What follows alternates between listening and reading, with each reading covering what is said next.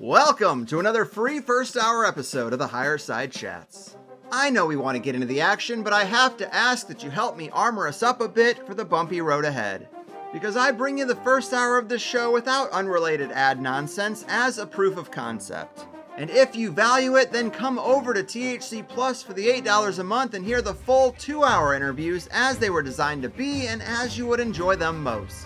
Go to thehighersidechats.com or just click the link in the show notes to get started, and within a minute, you'll be plugging in your new Plus Show RSS feed into a hopefully decentralized podcasting 2.0 supported app.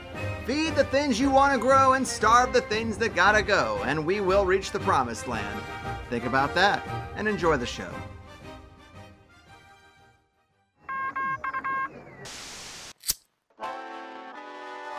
In the 1930s, President Franklin Delano Roosevelt addressed the nation through a series of radio broadcasts known as the Fireside Chats. His aim was to reassure the common man that our society would recover from its troubled times. Well, we're far from 1930, and I deal with a different kind of fire. For a new era of worldly frustration, we offer a fresh conversation. I'm Greg Carlwood, and these are the Higher Side Chats.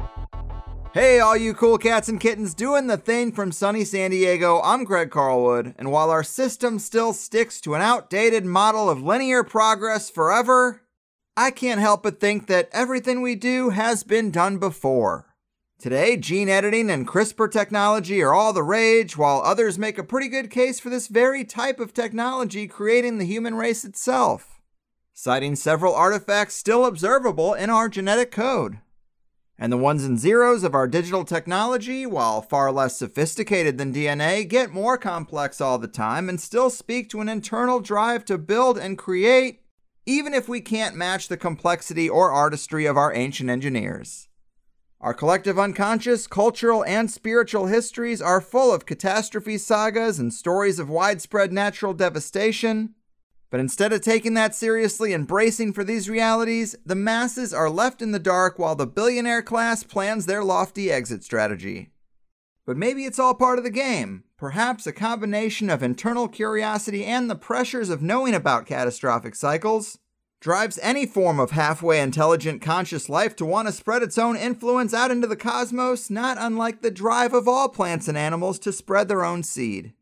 Are we just in the midst of some weird manifestation of our procreation drive?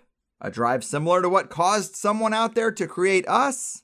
And how different could it all be if we weren't led by the psychopathic puppet masters of the power pyramid and the cold hearted billionaire class? Well, these are the kind of thoughts that fuel the mind engine of today's returning guest, Bruce Fenton.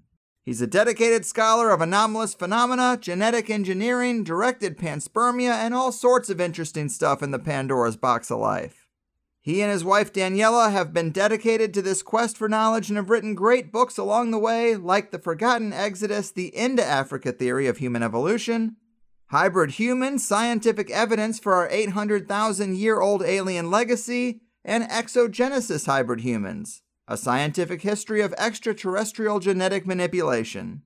It's been about a year, and it's a pleasure to have him back, the enthusiastic exogenesis advocate, human origin explorer, and anomaly investigator. Bruce, welcome back to the higher side. Thank you so much, Greg, and that was an awesome intro. Appreciate it. Yeah, covered a lot of my favorite topics there. it's a lot to try to squeeze into a couple of minutes, but man, it is great to talk to you again. We had a lot of fun last time, especially in that second hour where you had some pretty epic ranting about bloodlines, the powers that be, keeping the masses ignorant, etc., etc. And it's interesting to see how a lot of the agendas of today are circling around the same themes of your work when you're looking into the ancient past space probes, genetic tinkering, nanoparticles, viruses, and all that sort of stuff. But to kick this off, a major theme of your book and our last conversation was the physical and genetic evidence that both dovetail to signal a major event happening around 780,000 years ago. The physical evidence being this anomalous tektite material scattered across Australia, what you consider to be debris of an ancient alien craft, something probably intentionally exploded in the air to speed up Earth life evolution. You said there was an update on this project. Well, it's been a year since we talked. Remind the people about what you think happened there and why this material is so weird, and update us on the latest info that suggests you might be right. Absolutely. Yeah, I've been pressing on with the research, and what I actually decided to do was to write a more academic style paper. Now, I don't like to capitulate to the people that say that you have to have a peer reviewed paper to have any value in your work, you know, because that's a common, a common kind of a reply. If you say you have anything extraordinary, like evidence of aliens or you know, UFO data or anything like that, the common response is, you know, is it in a peer reviewed paper? So I don't believe that only peer reviewed papers matter. You know, obviously there's a long time in scientific research where the peer review didn't even exist. But all the same, I decided that I would pen a, you know, sort of scientific paper that pulled all the different areas of important supporting evidence together into one place, primarily because I knew that would be helpful to journalists or you know interested writers or media people that you know might want to talk to me about it. So it kind of saves me explaining to them in micro detail, you know, again and again individually what the best evidence is. But that had a quite a beneficial effect for me because to do that, of course, I had to trawl through the scientific literature on the australite tektite topic it allowed me to go through a wealth of papers that each really offered me some key insight that perhaps I hadn't seen before when I initially began this project and used more of a cursory look through the supporting evidence. I mean, this was a much more in depth, and I now have what I consider to be a 99%, you know, kind of case closed scientific argument for this being material from a craft. Now, I'll wind it back a little bit. So, for people that aren't familiar, the suggestion I have is that there is direct evidence of alien visitation 780,000 ish years ago. In fact, because of the papers I've looked at, I would now revise that to 788,000 years ago. And I know that sometimes people can you be so precise? But this debris is pretty well dated, and that's been an update in the dating mechanisms. So we now know it's you know, 788,000 years old, give or take a little what we have there is material that is in itself anomalous, uh, quite anomalous in both the chemistry, the way it's formed, and also its distribution. So there's a 160 year long mystery that surrounds australite tektite glasses. And so, you know, anyone can kind of go away and you know, look in a search engine for the australite mystery and they can confirm that what I'm saying is accurate.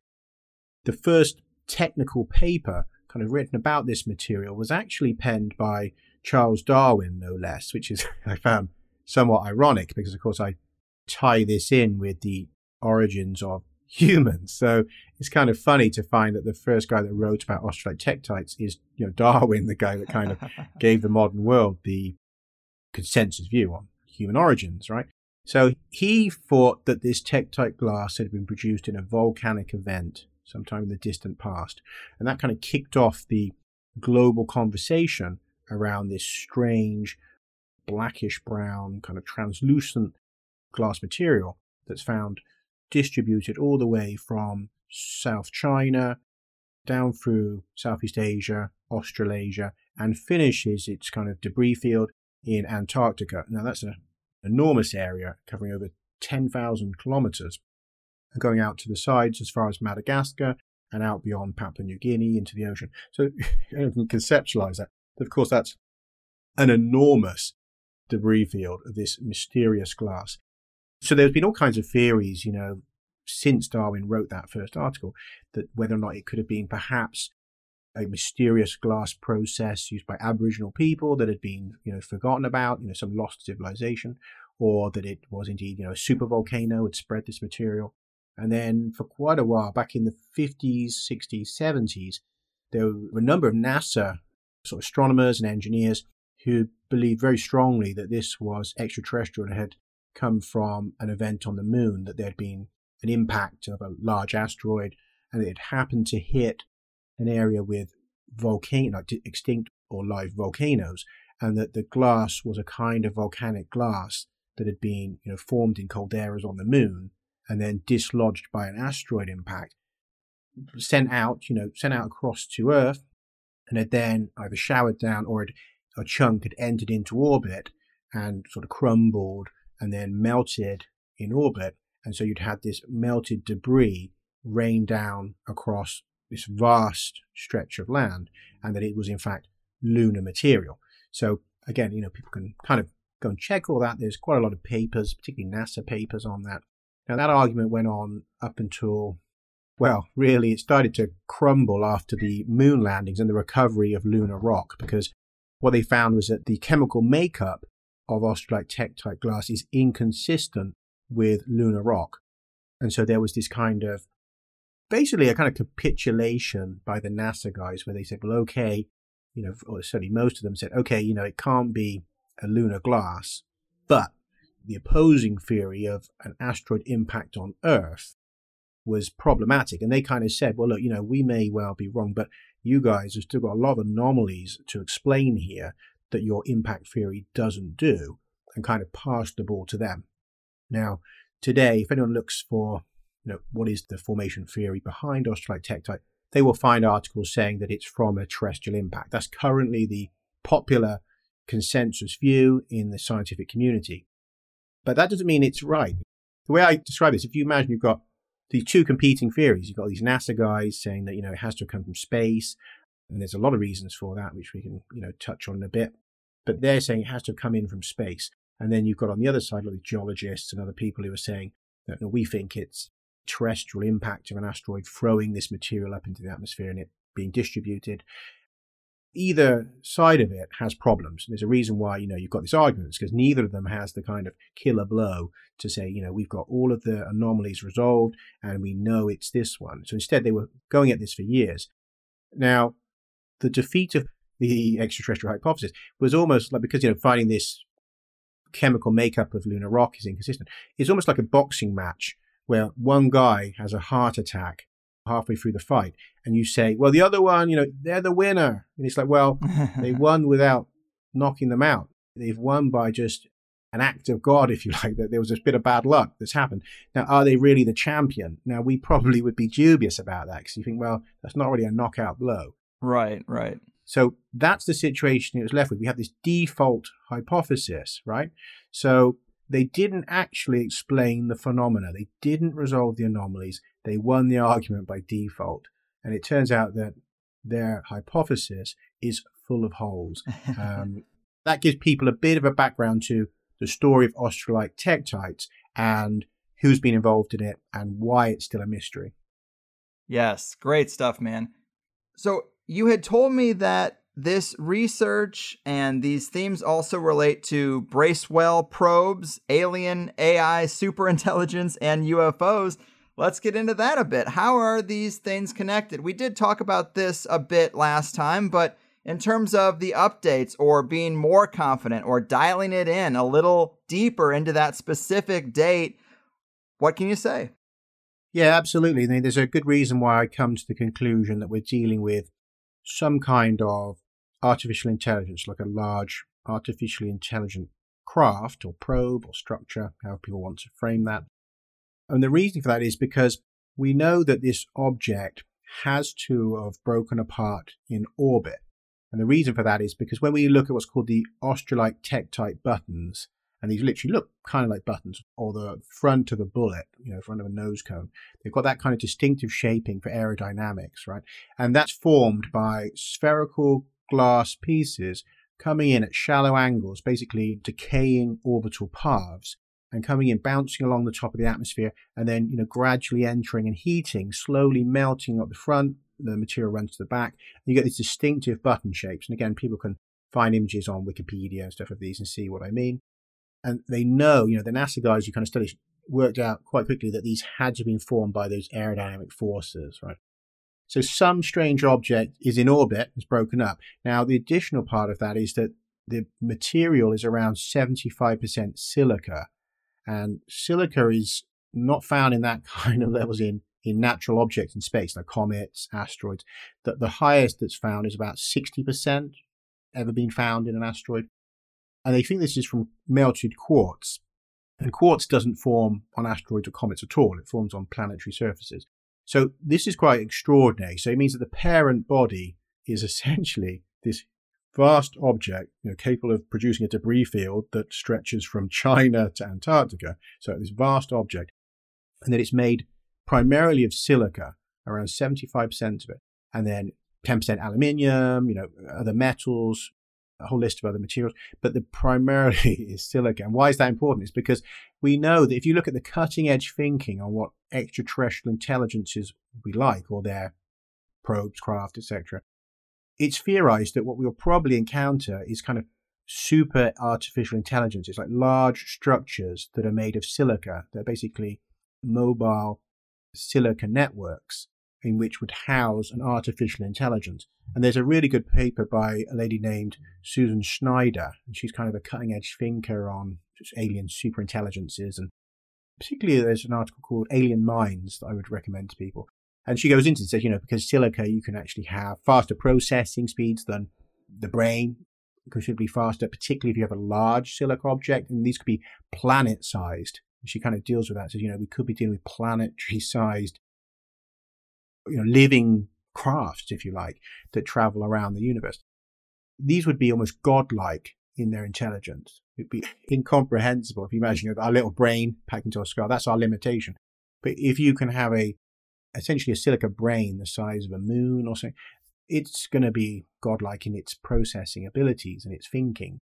So now we're talking about an object that's made of precisely the kind of materials we expect of one of these large artificial intelligences that has somehow ended up in orbit around our planet, again, which is an indication of something extraordinary because Earth does not normally capture large objects. It captures very small, bus sized chunks of rock.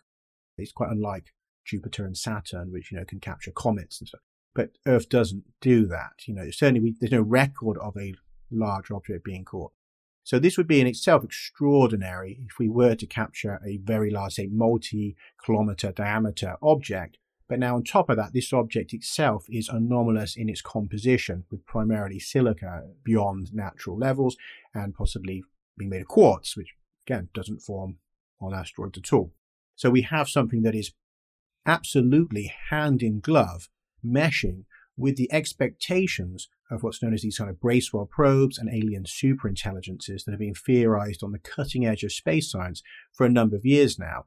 And in fact, in the, I think the last year or so, it's coming out in the news more and more that they really don't expect us to encounter biological aliens at all. That, you know, all of the kind of the academics that are involved in this are expecting us to have an encounter with something like a Bracewell probe, which is, you know, a living probe, an AI housing probe that could arrive here, monitor the planet, say could arrive millions of years ago and sit either on the planetary surface or in orbit or a nearby asteroid and just monitor any world that looks like it may potentially produce life or already has life and can sit there and observe and record, transmit that information back to its home planet. And even more interestingly, that if the civilization forms on a world, the Bracewell probe could potentially be in, given instructions to make contact with that civilization. You know, it may be something like radio waves are produced and that that flips a switch in the probe to to make an open contact.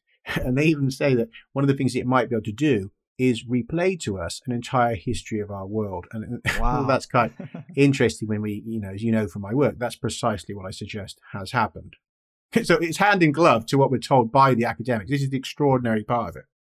Yes, absolutely. So, this tektite material, the composition defies anything we know on Earth. It clearly rained down from the sky based on where it's found, and it matches a level jump in human evolution right at that time depth. So, it seems that it was intentional. I mean, that's the hypothesis. Now, what you just said about it activating when maybe radio waves go out or some type of intelligent technology coming from the Earth is detected we do have artifacts, as we talked about last time, that there's stories around them opening up and people touching them, and then they're just like hit with a download of the human history.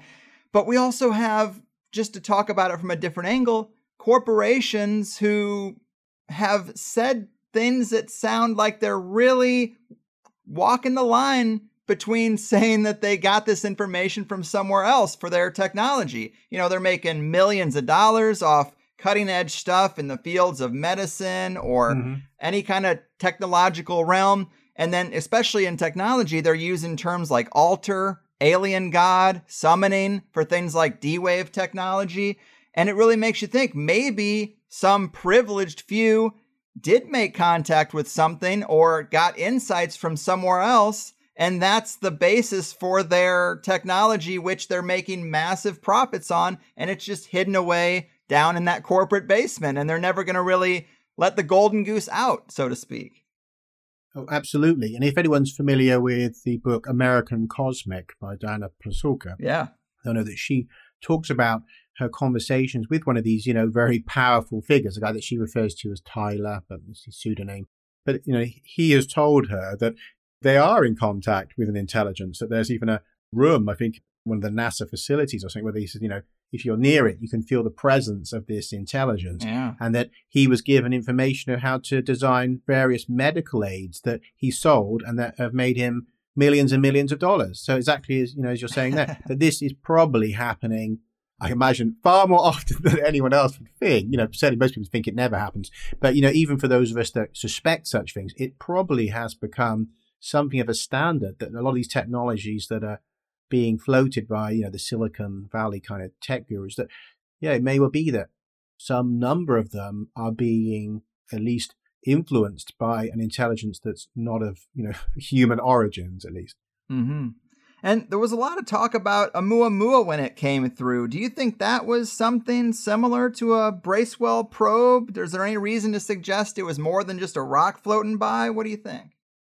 Yeah, I found the Oumuamua story quite interesting. In fact, just recently we've seen, you know, Professor Avi Loeb, the guy that's really kind of been talking about it, you know, on radio shows everywhere and has written about it and been on TV talking about it, that he has kind of said that it may even be that it was cruising by to pick up information from some, you know, other probes or, you know, something that's here on our planet already or, you know, is in communication with something here, maybe relating to the UFO phenomena or something like that. And yes, I mean, there are reasons to think it could be something technological. It's, you know, he considered to be a very pancaked shaped object, that it was sort of spinning end over end. It passes between, you know, if you, if you look at sort of the plane of our solar system, it kind of passes through that plane, you know, which is where the planets kind of line up.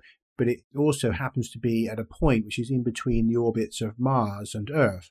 Now, if you were targeting our solar system from somewhere else and you wanted to take some kind of sensory data of the habitable zone, I mean, Mars and Earth directly in that habitable zone, right?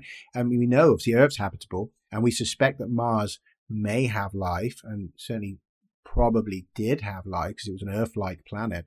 So, again, that is suspicious in itself that out of this vast space of our solar system, this thing happens to pass, you know, through the, the orbits of the two most likely, you know, inhabited planets. Also, it had a signature that suggested it was somewhat metallic. It was very reflective in terms of the light spectrum.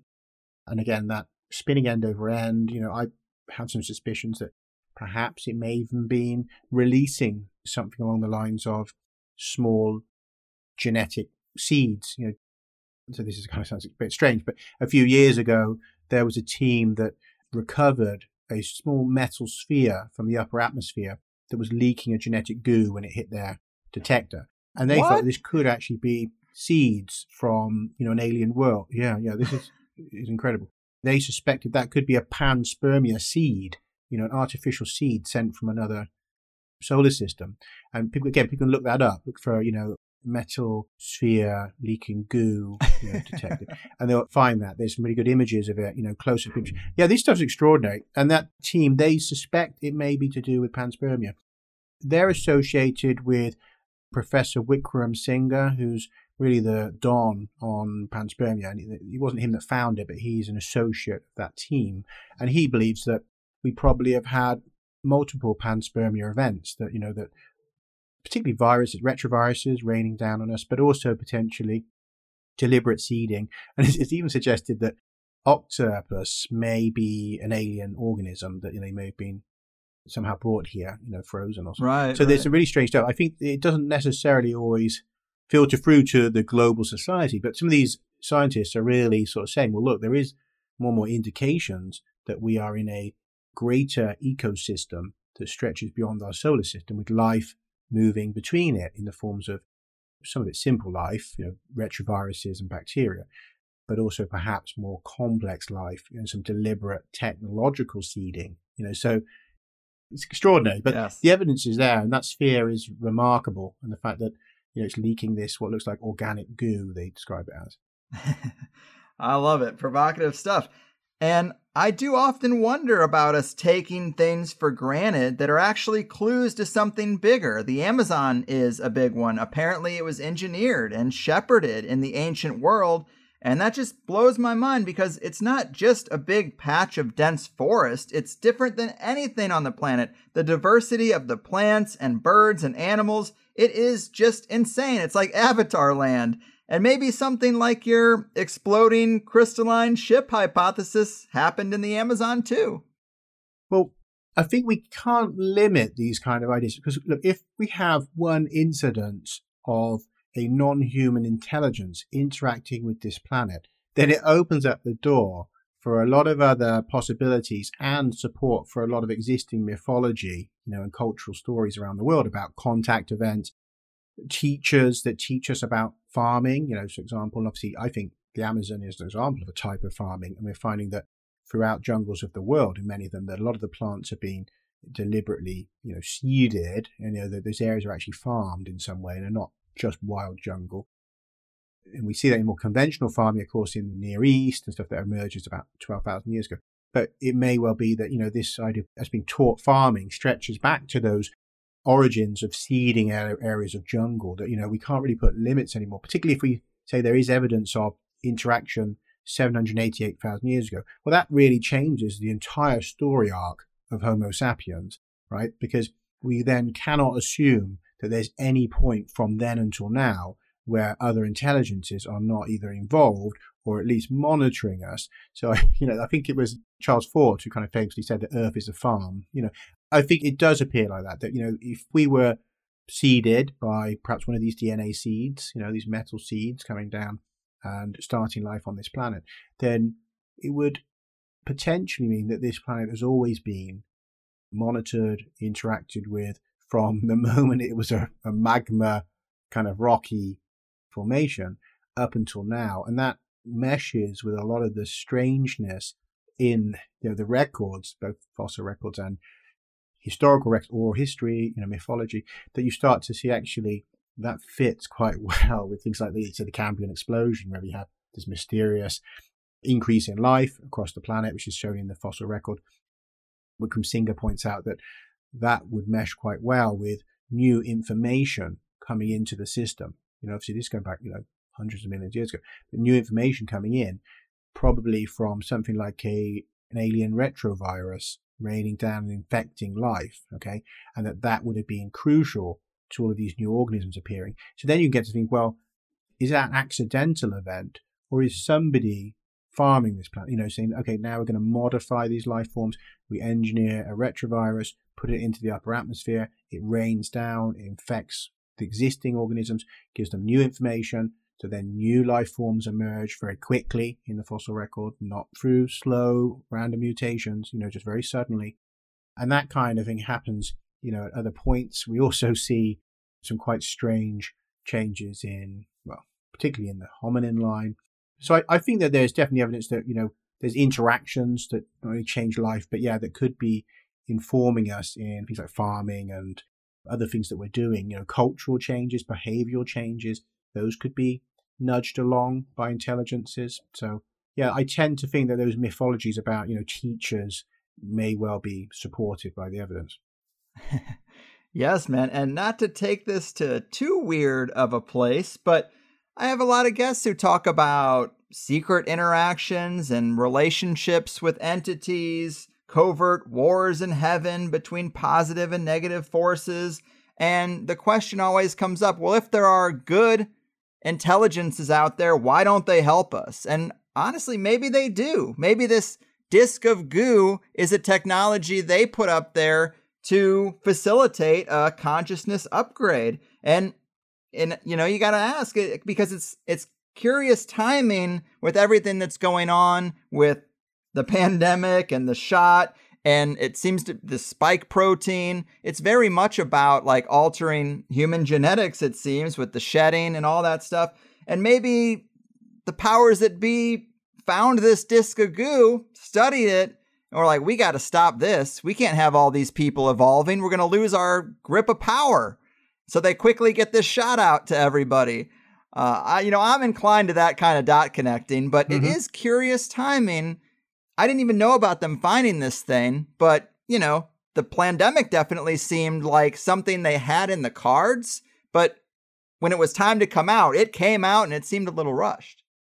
Yeah, I agree with you. And there's some reason to suspect that there may be more to this, you know, SARS-CoV-2's origins that's a bit more cosmic. I mean, again, referring to Professor Wickramasinghe, who, you know, is a very well published, you know, academic, you know, the, as I say, the father of panspermia, really, Back in, I think it was late 2019, he said that he thought that we might see a pandemic breakout because there'd been, I think it was a some meteorites had come down over in East Asia, and that he felt that he might be bringing in some of these microbes, and that then you know within a few months we were told, yeah, there's this pandemic, and he'd pointed out some of the strange aspects, like it breaking out in areas where it didn't seem like it could have spread to yet. But he said if it's raining down, then like it could appear anywhere and if it's in our upper atmosphere raining down. So he actually has argued that the SARS CoV 2 virus may be from up there, right? And that's kind of interesting because if you then take that to another level and say, well, okay, there's been a lot of talk about is it a modified virus? You know, was it modified in a lab or something? But let's say that instead of it being modified in a lab in China, which I think actually probably isn't true, the fact that the media is trying to suggest that's the case, and we've seen how they've lied and backflipped, that it really makes me think that it was not from either the wet market or from the lab in China. I suspect that there's a, a third story that's the one that they're not talking about is more likely.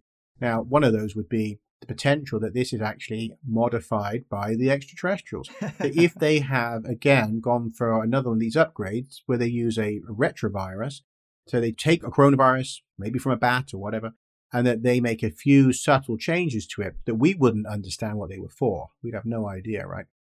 But they make some subtle changes to it. And then they release it back into the population by raining it down on us. Now, one of the things that's interesting about the SARS-CoV-2 again is that they've said that some elements seem to be persisting and remaining in our genome, and again, that's what's changed us. You know, in the past, we know that we've got a lot of ancient retrovirus DNA in us, a lot of it, right? So that has played a big role in creating, you know, humans. That's a fact. We know it's called um, horizontal gene transfer. We have you know genes from from insects and fungi and stuff, but we have quite a lot of material in there from retroviruses.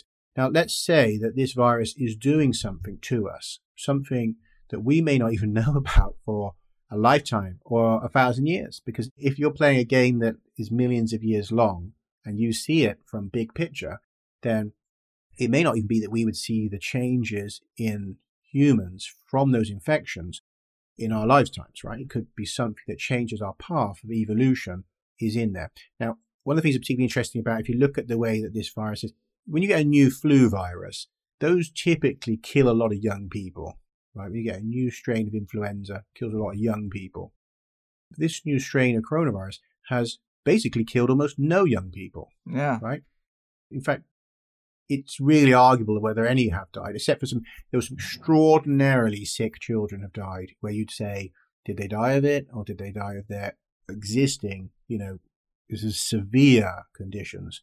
Now, other than that, it's been really old people. Now, if you were modifying a species, like who do you really care about staying alive and surviving any negative effects of it? Well, the young people, because you're getting at them. They're the next generation that's going to breed, right, and have offspring.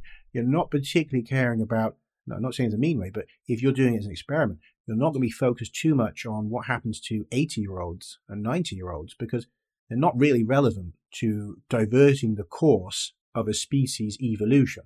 And so I found that quite funny the way that this seems to be that there is literally no impact on the health of young people. So whatever it's doing when it infects them, you know, it doesn't have any obvious negative effects on them generally. So this would fit with the profile of a modification to the direction of, of Homo sapiens. Yeah, yeah. And obviously, we're just speculating, but we know enough to know there's a game behind the game. So you have to wonder about these things. Maybe this thing comes into existence, comes into our, our purview, and the elite step in to say, break it up, stay inside, separate yourself, be afraid of it. Mm-hmm. Because, you know, what do the elite want? They don't want anything that could possibly upgrade us in any way, even though that is constantly part of the conversation in the alternative space with the benevolent ETs that they're getting us ready for a consciousness upgrade. Ask the hmm. shamans mm. in the Amazon what time period this is, and they'll talk about the time period of an upgrade coming with the great family in the sky and all kinds of stuff. And mm-hmm. the elite say, hey, you know, avoid that but get this shot that we developed. And it's like, well, know them by their fruits. I mean, maybe I don't trust, yeah. uh, I don't want to get some virus. I don't know, but I definitely know I don't want to get a shot developed by companies with the track records that these companies have. Absolutely not. I mean, absolutely not. And you can sort of see they also, these what I call the predatory parasitical world controllers, I mean, they also are about upgrades, as we know. But their version of an upgrade, of course, is is trying to get a genetically modify you know human fetus. They believe they can give higher intelligence and superpowers using the kind of technologies that are developed at the moment, and also with embedded technologies.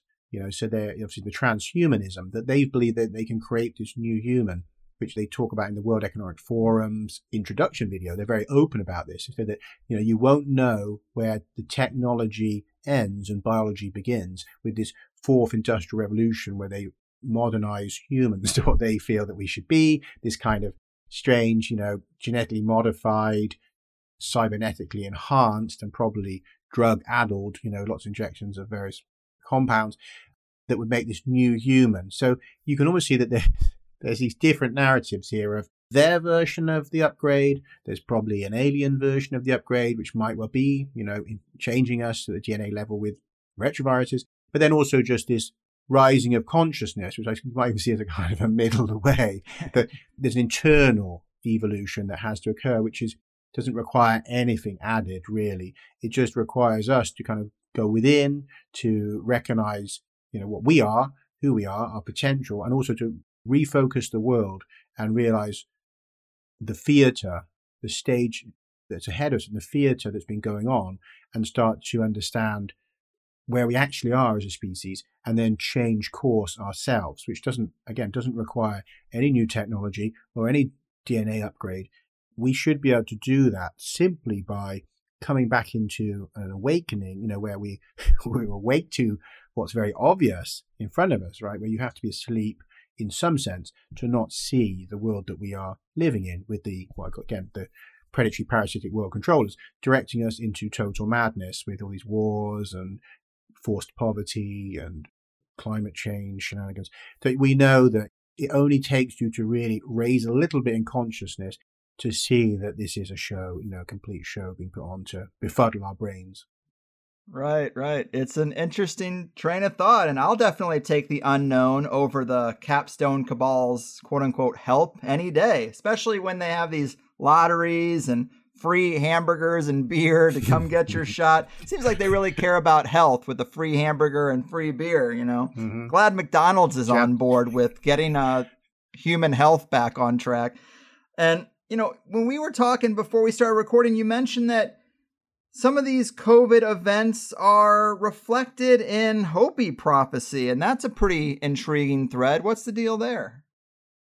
Yeah, absolutely. I mean, I found this quite astonishing. I mean, for many years, you know, particularly in the, I guess, the ancient mysteries kind of world, the fringes of, you know, alternative research, you know, there's been debates over, you know, are we approaching this moment of you know, fulfillment of the Hopi prophecies. Now, uh, amongst their many prophecies, there is this idea that there would come a time when a was it a palace or a structure would a house in the heavens would fall, which has often been interpreted as different space stations that have fallen.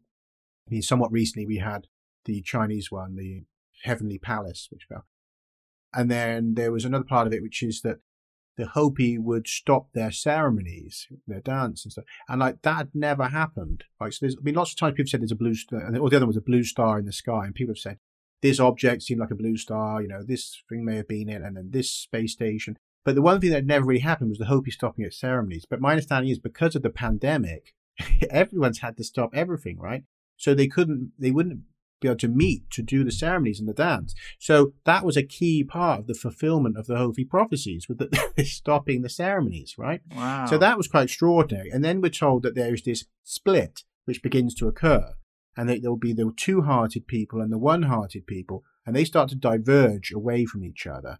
And essentially, the one-hearted people are those who start to feel drawn to go back to nature, the land and farming. And I'm sure that you've heard lots of people saying that during the pandemic or the lockdowns that they felt you know they to go out and they want to be back in nature. And people are talking about buying land and going to farms and they're farming their gardens and yeah, you know. And on the other side of it, there'll be the two-hearted people who will follow the forked tongue, you know, world controllers, and will follow them down this other path, which I would say is the technocracy. You know, this increasing technology and uh, moving away from nature, essentially commodifying nature, attacking it, and that they are going to follow those forked tongue people down a separate path.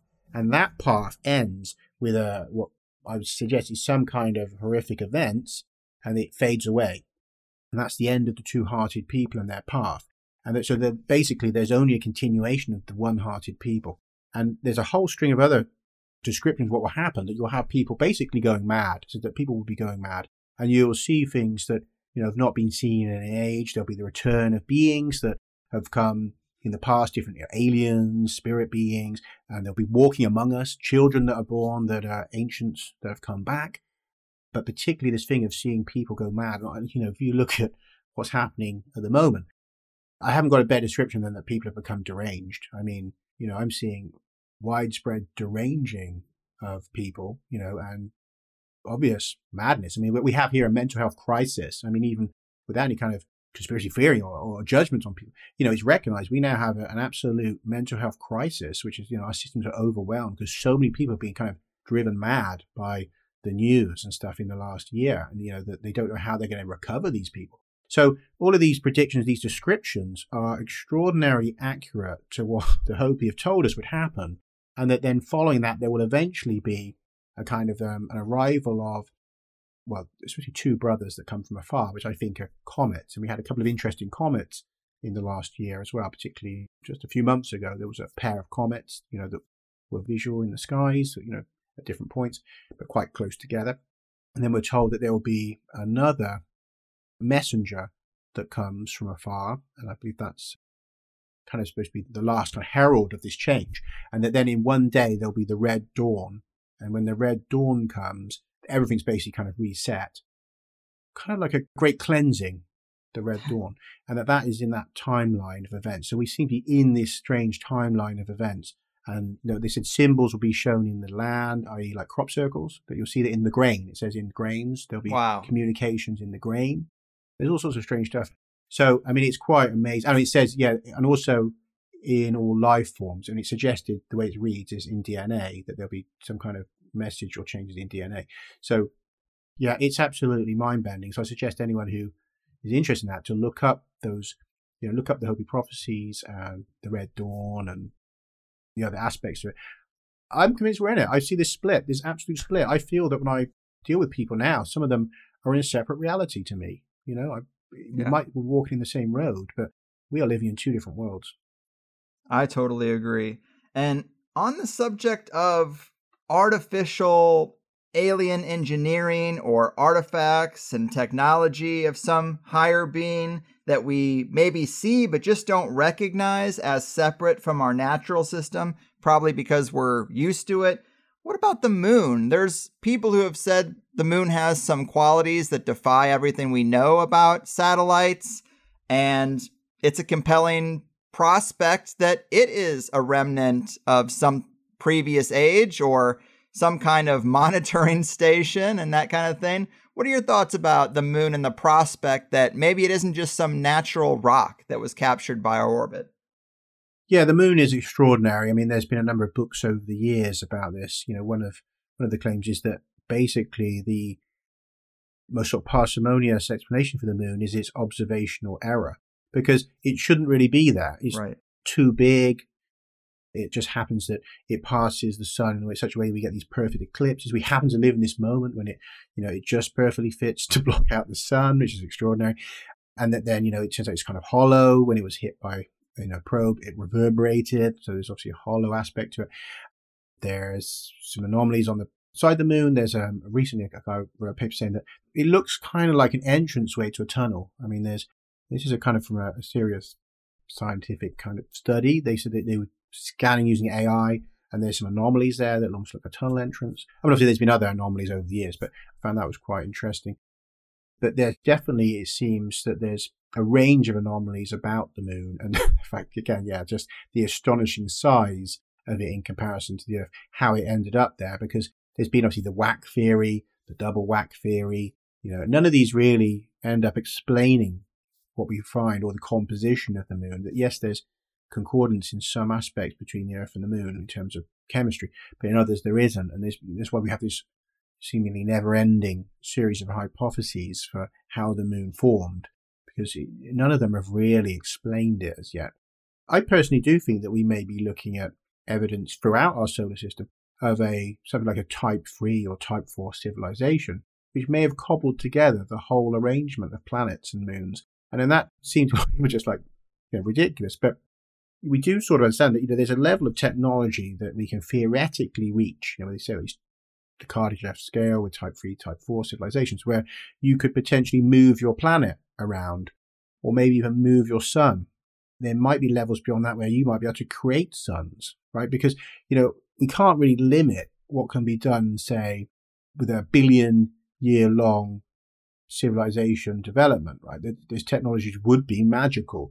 So could a civilization decide to roll out an experiment where they literally build their own solar system, right, out of, say, a dust cloud, and they build their own solar system using technologies that we can not even comprehend yet, and ignite a sun, you know, put the planets where they want them, stick a giant moon next to one. You know, it seems to people so mind bending because obviously we're nowhere near that.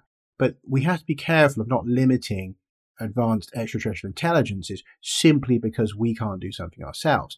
I mean, that's what we've done with the idea of space travel. You know, that, well, how would they get here in their rocket ships? You know, well, they wouldn't, would they? You know, they wouldn't come in a rocket ship. You know, if you're dealing with a civilization that is even a million years ahead of us, then we can't really compare the time scales for us to travel the galaxy with those species because we don't know what kind of technology they have. That yes, they might have wormhole travel, and they might have technologies that allow whole planets to rove across the solar system. You know, that's where we have to be, I think, very mindful is not to use the anthropocentric view on aliens, which I find is all too common, you know, and also not only in the public, but in academia, where they say, well, you know, how would they get here and all this stuff. Like, well, we don't necessarily know, but we shouldn't then say they couldn't have. Right, right. And more and more people are taking a deeper look at the alien motif and connecting it to old fairy lore or looking at the prospect of angels because angels as depicted in the original text are way different than just guys with wings and halos. And it all kind of speaks to possibly the same kind of being but definitely something interacting with humanity over time. I kind of like the idea that angels are basically the same as aliens, and uh, the Vatican probably knows a lot more about that. Why does the Vatican have such an advanced observatory? Why are they so preoccupied with things coming in from the cosmos? They definitely seem to have their finger on that pulse. And I also have heard some stories of people saying that there's indigenous cultures that have oral traditions that talk about a time before the moon. And you mentioned Hopi prophecy. I understand a part of it is they say at one point in their history they were taken underground by the ant people. Maybe that kind of ties into this interaction with some kind of other type of being. But what are your thoughts on that? Just the idea that in periods of cataclysm, maybe this interaction is a little bit more face to face, and all we have now are these stories about it, and maybe that time is coming around again. Yeah, I mean, I do suspect that that's the case. That we have had periods where the interaction was very, very direct. But also, I would say that, that some of the Native American, you know, tribes say that they've had quite direct contact that's been ongoing into what I understand, you know, modern times. So, although it seems to be there's a bit of a cultural or regional difference in the levels of contact that, you know, in Europe, perhaps, and in North America, that for whatever reason, that direct contact has kind of faded away earlier or faster, more intensely than it has in other areas, like in the Amazon or in, in North America with the indigenous people, that they have maintained relationships to the point where they would talk about sky family and stuff, you know, star family, right? So that suggests a very close relationship. And they said, you know, beings that turn up at their ceremonies, you know, that they, they perform a ritual ceremony and that those would sometimes be attended by star people. So I think we have to be kind of careful to assume that everybody's having the same experience. I think that that's probably not the case. And I think that that direct contact has been more universal and more global during certain periods. And then in other times, it is more regional or limited to certain cultures. But yeah, I think whenever there's been these, if you look at their stories of, well, there's Native American stories, Egyptian stories, and various cultures that tell us about cataclysms and that, you know, often during these, there seems to be beings that help us or to kind of reset society. They perform the act of being the teachers, you know, that kind of replant civilization. There's the, the Maya prophecies relating to 2012. So when I used to study that, because I had website 2012 Rising for many years and was, you know, very involved with the Maya calendar topic in 2012. So of the articles I wrote about that, you know, I touched on this, that if you look at it, they talked about these beings that kind of came and gave good presents and stuff and helped, you know, mm. after this seeming cataclysm, that they, at that point, seem to really have a direct interaction with people and are helping after this cataclysm. Now, there's similar stories with the Egyptians that after one of these major events, that there's these beings who, in some stories, it seems like they come from maybe an Atlantis type advanced place, or maybe they are extraterrestrial, but there are some kind of advanced beings that come and help refound civilization again. So it does appear that there's cycles where this occurs. And if you look at what's happening now, of course, you know, there's very strange stuff happening. We've got the whole UFO thing blowing up. But UFOs also are interpreted by some cultures, indigenous cultures, as being harbingers of massive change, probably cataclysmic change. So when you start to have this build-up of anomalies flying around or appearing to people, because some may not be flying around, they may be visionary, you know, this combination of objects and visionary craft, that when this occurs, again, this is seen in some shamanic terms as a sign of, yep, you know, the Earth's about to reboot again. So, I mean, that in itself, again, should make people take pause for thought. You know, we have UFOs all over the news. We have this great reset being talked about. We have, obviously, this you know, sort of pseudo pandemic. We have, obviously, wars, rumors of war, this push for a kind of nuclear conflict between China or Russia and the US. And, you know, there's a lot right now that suggests that, you know, we are just on the edges of a potential cataclysm. And then there's others that we can't really foresee, you know, things like pole shift. We know that the magnetic field has been weakening and we've got these holes opened up in it. You know, is that to do with some kind of, you know, magnetic flip? Solar activity has been super weird. You know, I was talking to an astrophysicist the other day and he thinks that, you know, we are now plunging into a little ice age, like a Maunder minimum of solar activity. Again, that would mesh with the idea of the death and rebirth of the sun, which is key in a lot of the Mesoamerican prophecies that we are entering a new age or a new sun and that we will see the death of one and the rebirth of another. In fact, some of the prophetic kind of wisdom school information suggests that the sixth sun should really begin on the 21st of December 2021, right? So we're not very far from that. So if it indeed is that the sun is going through some sort of rebirth, we may see a mega storm, and that's been speculated in some, you know, studies of the past in terms of mythology and events.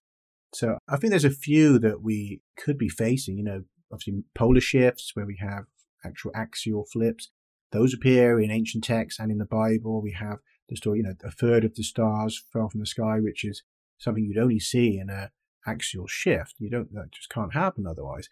So we know that there seems to be records pointing to these events happening before. So I, I, think there's a whole series of them. And if you look at the Mayans, they say about this, know, the world has been destroyed by fire, by water, by air, you know, it's different events that have done it. And so we won't necessarily know what's going to hit us before it does. And that fits well with the, that other biblical line about that you know, when all this stuff happens, it, it comes like a thief in the night. Ah, And we won't really know until it's totally honest what it is that's going to happen. yeah. Mhm. Troubled times indeed, but yeah. Man, this has been really great to talk to you again. You're a knowledgeable guy with a really unique take on alien intervention, but you make a really compelling case for it, and we're on the same page with how bad this current agenda is. And to me, that's important because I've tried to cover other topic areas than just the pandemic, but a few guests you know, their book is about something completely unrelated, but they got to pepper in their wear your mask, get your vaccine tangents. And it's a little Mhm. awkward because, you know, you got to know your audience. But you are a great fit around here. And thank you for your time. Let them know where to follow up with you, get your books, and some of your future projects if you have anything in the works. Yeah, sure. I mean, if people want to follow me, as you know, I'm sort of an agitator on Twitter, which is um, they can follow me at Exogenesis HH.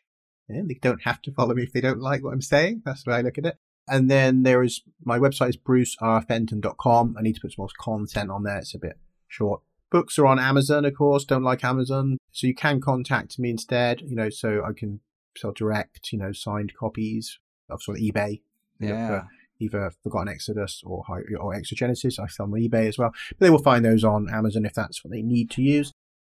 And I think in terms of projects, yeah, I'm just tidying up the paper on the Tektite Techno signature. And I will upload that so that it's publicly viewable at some point, and we'll probably also convert it into a short Kindle book, a bit more public friendly, because it is a bit like technical and academic at the moment, to be honest. So it may need to be put out as both as a scientific paper and as a short, slightly tweaked ebook to make it more fun to read, to be honest with it. That should be good. That's the main one. I mean, really, and I, I say that it's, I know that we've gone to bit of it, but yeah, there's a lot of technical details in that paper that will, I think, make anyone that reads it understand that this material just cannot come from an asteroid impact. There's a lot about you know, how it's thrown out into space and all this stuff that couldn't happen. Yeah, there's just a lot there. So it will fill in a lot of blanks. If people say, you know, that they, they're not quite convinced by what I've shared with you, that paper should hopefully finish the argument. Awesome. Well, again, I really appreciate what you do. You can hang with the academics and get down in the trenches with a person like me. So it's been really fun talking to you. Thanks again and take care. Thanks very much, Greg. Take care. Hallelujah, people. Fun stuff. Good audio. Great guest. What more could we want? I'm really proud of this one, or proud of picking Bruce to come back, which is really all I do. Curate who you guys are going to hear from and let them talk about their work. They need me like an orchestra needs a guy waving a stick at them, but hey, glad to get Bruce back because I do think he has a pretty unique take on things. He's open to a wide range of possibilities because if genetic tinkering and planet seeding and cosmic library holding artifacts have ever happened, or more specifically, happened at a time depth like 788,000 years ago, then it could have happened at any point since then and could still be happening in real time. I've also been intrigued by this idea of pieces of genetic code or viruses coming from space intentionally or unintentionally. That an update or change to humanity's genetic code would come in that sort of fashion just kind of makes sense to me. A lot of evolution talk is always just kept within the bubble of the Earth, and I think it needs to be scaled up. Evolution to me is more a description of measurable progress through a species or through life than it is the ultimate final answer to everything, you know, as it's often presented. I guess I just like that Bruce recontextualizes viruses in a much wider context than just thinking these things get you sick. Because we already know that that's just a small sliver of the role of viruses in the big picture. Did COVID come from space? I don't know. I think we were just having a little bit of fun with it, but it's certainly a more unique idea than a lot of angles out there, and it is in the realm of possibility. I didn't expect the conversation to be so COVID heavy today, actually. But it is a fun idea. If some viruses can come from space, then we should think about that with any of them. We don't really know the deepest, darkest why over the whole COVID thing. Is it just a money grab and a control mechanism, an attack on the wage class and small business? Is it just to onboard us to the biometric digital grid, the Internet of People? Or is it possible that it's an attempt to stop some consciousness upgrade? Everyone talks about a consciousness upgrade coming, that we're on the verge of an awakening. I mean, they've been saying that since before 2012, Indigo Kids and all that. Maybe it's just hopeful thinking, but I like to think that the shamans know what they're talking about, even if their time horizons can be a bit vague. And if something genetic was going to happen to humanity that might disrupt their comfortable positions of power, what would they do? I bet it would look a lot like what we're seeing. But audio wise, guys, mwah, I cracked the code, I think. If you listen to this back to back with the last episode with Bruce done over Skype, I think it is a clear level jump. If I imagine a Rogan like setup as I'm listening, it does actually sound like we're in the same room. I also have a new microphone that people can probably tell some subtle differences with. Basically, I feel real good about making a couple of changes, staying ahead of the latest tech for doing this kind of thing, and changes we got in the works for radically improving the Plus experience. Maybe I'll elaborate on that in the joint session this month. Maybe it's also still just a little too soon for that. But on that subject, leave me a voicemail at thehighersidechats.com slash voicemail. I am a little light on messages this month, but I just feel like we're in a really good place. I'm scrambling to make sure all the pieces are in place when this baby comes. I'm working to better streamline everything that goes into putting out an episode I'm very happy with the next few shows and the lineup on the calendar. I probably could use a bit less COVID related stuff, honestly. I think people really did seem to dig the Mystery Big Cats, so if you have any other cryptid or paranormal ish episode suggestions, give them to me in the forum. If you don't have access to the forum, all it takes is for you to be a Plus member for a single month, and you're in forever. Not even really the main reason to have a Plus membership, but it is in the mix.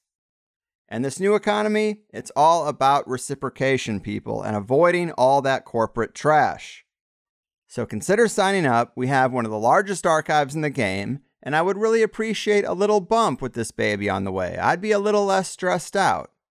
Maybe some people care about that. Others just tend to tell me to shut up and podcast, dance monkey dance. I understand. You want to be entertained and left alone. But I'm trying to tell you, you can double your pleasure and double your fun for the low, low cost of $8 a month. And I try to put money back into the show when I can new equipment, new recording software that's a cut above. And I really try to give my all in doing my job as a host and giving you the best show I can and getting the best out of our guests that I can. So, an occasional financial attaboy would be really great but do it for you. Don't do it for me. In today's conversation with Bruce, that extra hour is action packed. We talked about DNA frequency bioweapons and hive mind control, corralling us into the matrix, credit karma, higher credit ratings for paying your Netflix bill. People will say, yeah, well, that's how credit raises. You pay your bills on time. But the point is that you can't get higher credit from paying for THC on time, just things like Netflix and Hulu, because those are big ass Bilderberg friendly companies. That's why. They incentivize you to take on certain streaming services where the global elite have made the largest investment, and they'll bump you a point or two for that. Funny how that is. But we also talked about clues to manipulation that are in our genetic code and the genomic SETI idea other proposed periods of ET involvement that we didn't cover last time, the Dragon Man, and what Bruce has seen from Chris Bledsoe's healing abilities. That was very interesting. Again, I take the currency that is your attention very seriously. THC is not a show that is just trying to fill airtime until the next ad read. We live or die by the listeners, not the sponsors. I think it's the purest form of podcasting, and I hope you agree. Sign up at thehighersidechats.com. Anyone who's been a parent probably knows the mental panic flowing just below the surface of my calm demeanor. And anyone who hasn't been a parent doesn't give a shit, just like I didn't a year ago. but what more can I say? You will or you won't, right? I don't think I'm going to say the magic words I haven't said before just because I keep talking about it. But I really do appreciate you guys. I appreciate how high level and engaged people are when reaching out to our guests. Getting that feedback always makes me feel proud of what we have. Bruce's book, Exogenesis Hybrid Humans, is definitely full of fun stuff, well worth a read. It belongs on any high strangeness bookshelf, I will say that. Big thanks to him for taking the time. What a ride. A plus, I would say, but I guess I should get to moseying. Peace, love, and higher side, good people of the internet. I've done my part. Your move, hybrid human makers, predator class takers, and consciousness wakers. Your fucking move. From space it was falling, its light started calling, it's making crop circles again. Just as I was looking up, it showed me all the hidden stuff, and now I'm all enlightened and zen. Waking up the masses is hard. Silver ships are coming yard by yard. Now I'm not asleep, don't obey the elite. Got a beam to the head. Now I start to wonder. Now we're not the sheep that they bred us to be. Got a beam to the head. Now we start to wonder. Now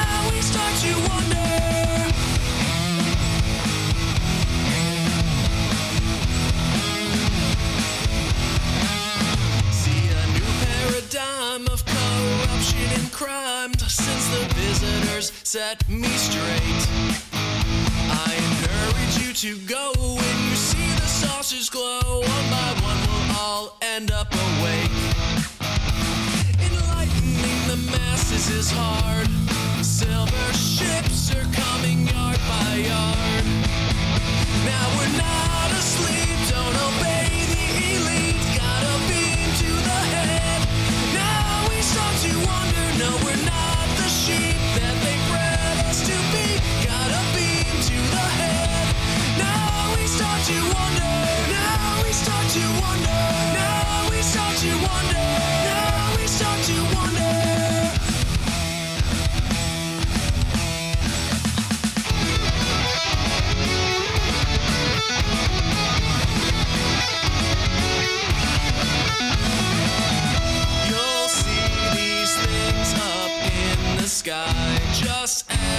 the system starts to die. Cabals hate it